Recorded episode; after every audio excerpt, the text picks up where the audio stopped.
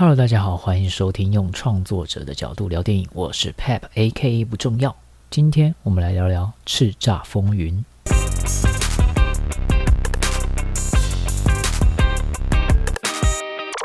哇，已经好久没有看到这种赛车电影了。那么对我来说，这部电影到底有没有令人热血沸腾呢？这次我特别要讨论它的人物情绪、角色塑造以及电影的镜头使用。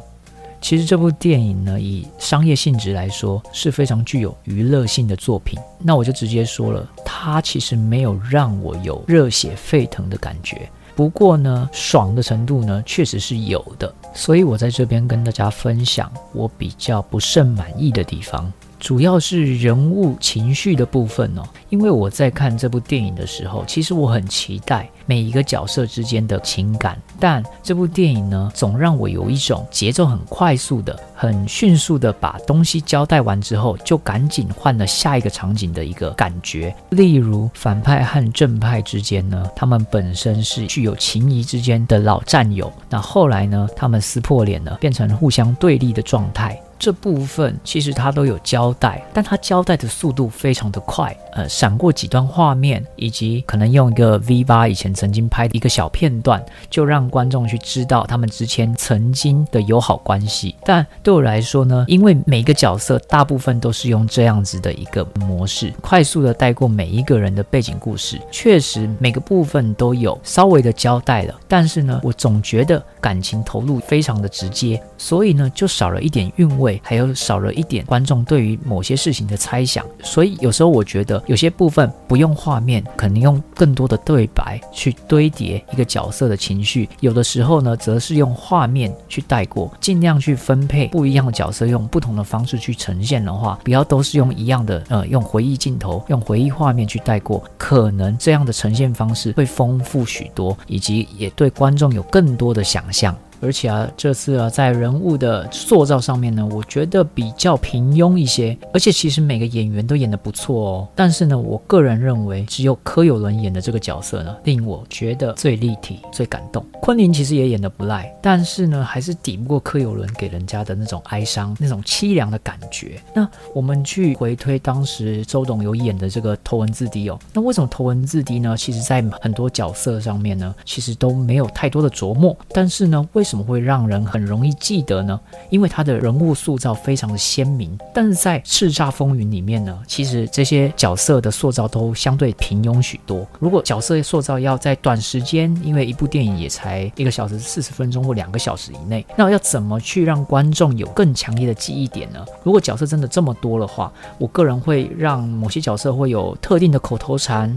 或者是习惯动作，或者在造型上，他可能会佩戴什么样的首饰、什么样的东西去制造这个角色的性格，会让观众容易记得，而且呢也会比较深刻一些。当然，这是一个很透视步的方法。不过呢，在一部电影里面就要呈现出来的话，呃，相对的，他使用这个方法呢，可能会有一个比较好的效果。否则的话，就只好用一些比较强烈的对比，或者就真的用时间去磨这个角色了。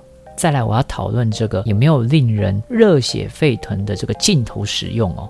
我们现在想想，周董周杰伦他曾经的那个头文字 D，为什么我要拿它来做比较呢？毕竟这也是周董他监制的一个作品哦。我们曾经看的那个头文字 D，为什么能让我们感到热血沸腾？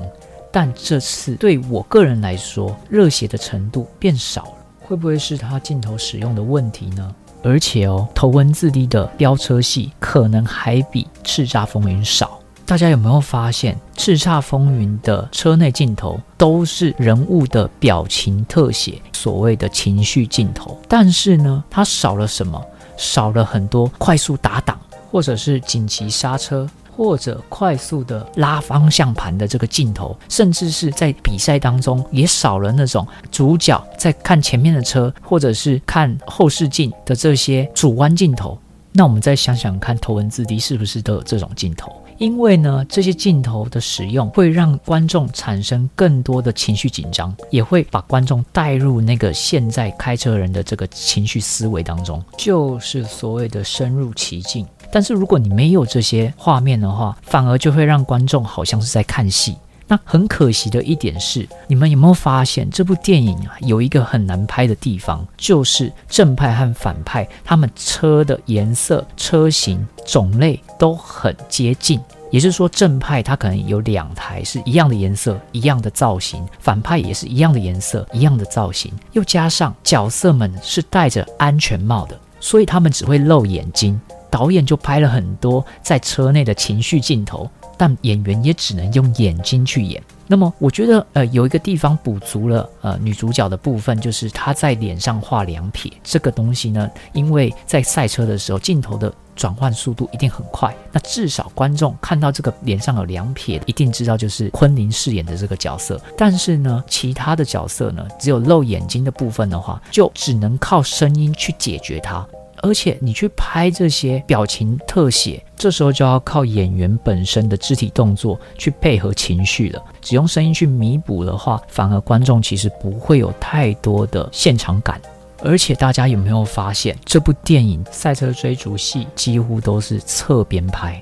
超级超级少俯视镜头，但是赛车这种东西呢，你不知道，又加上车体和颜色的接近，你如果说没有一些俯视，没有比较浪的景的话，谁超越了谁，谁跟谁用什么样的战术，其实都没有太大的作用，因为观众也看不太出来。那这时候呢，导演用的补救方式就是靠赛评或主播，他用说的、用解释的方式去告诉观众：诶，现在谁超越了谁？现在用了什么弹弓战术？但是我跟大家说，每一场赛车戏都是用主播的旁白的方式在解释的哦，所以它其实变成就是很像在看一场赛车赛，而不是深入其境的。这其实对我来说是没有足以达到那种赛车热血沸腾的感觉啊。这其实是非常扣分的，而且大家有没有发现，居然每一场赛事到终点线的这个部分，只有一场戏之外，其他全部都没有拍出来，全部都用赛评的声音去带过。然后呢，接下来就是可能医院大家欢呼的表情，或者是赛场上面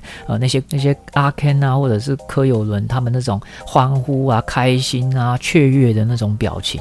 但是真正的赛道到最后一刻，其实观众可能会更想看到那种紧张刺激，到底谁能？越线啊，或那个的瞬间，其实那个东西呢是更重要的。但为什么要在最后一刻、最紧张的时刻，居然就只是靠这个赛评呢？用说的哦，他赢了，谁赢了？这样子其实观众感觉就大大的降分了。我不知道为什么导演要这么做，是没有拍到吗？还是素材太少？我没有记错的话，这部电影大概是四场赛车戏。记错不要骂我。因为很可惜的是，四场赛车戏都没有各自的特色，所以呢，每一场赛车戏都是一样的感觉。有没有想过，为什么头文字 D 本身赛车戏就很有感觉？有没有想过，玩命关头的赛车追逐戏也很有感觉？因为它做出了层次，每一场赛车戏都有各自的拍摄手法和特色。以及一个重要的目的，造成了观众有每一场赛车的记忆点，但这部电影没有，而且最后一场赛车戏最重要的关键那一场。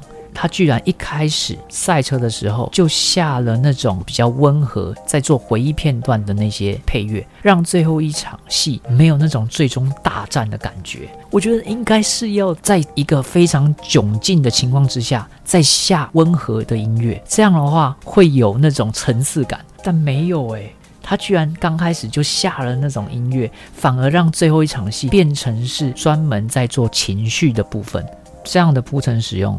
就失去了最后的危机感，反而观众就会是觉得说啊，这一定会赢啊，这场赛一定会怎么样，新鲜感大降，就没有那种感觉了，知道吗？这是很扣分的，最终会沦为一部看看就忘的赛车电影。再来，我要特别讨论那个最后一场，我觉得没有太大意义的戏，就是在片尾的那个片段。之所以我不太理解的这个意义的这一段呢，是某个角色跟周董客串的修为在喊话的这一段。其实我个人刚开始看的时候，我以为是男主角跟他挑战，但事实上不是。仔细看的时候发现他是另外一个角色，但这就会让我打一个问号了。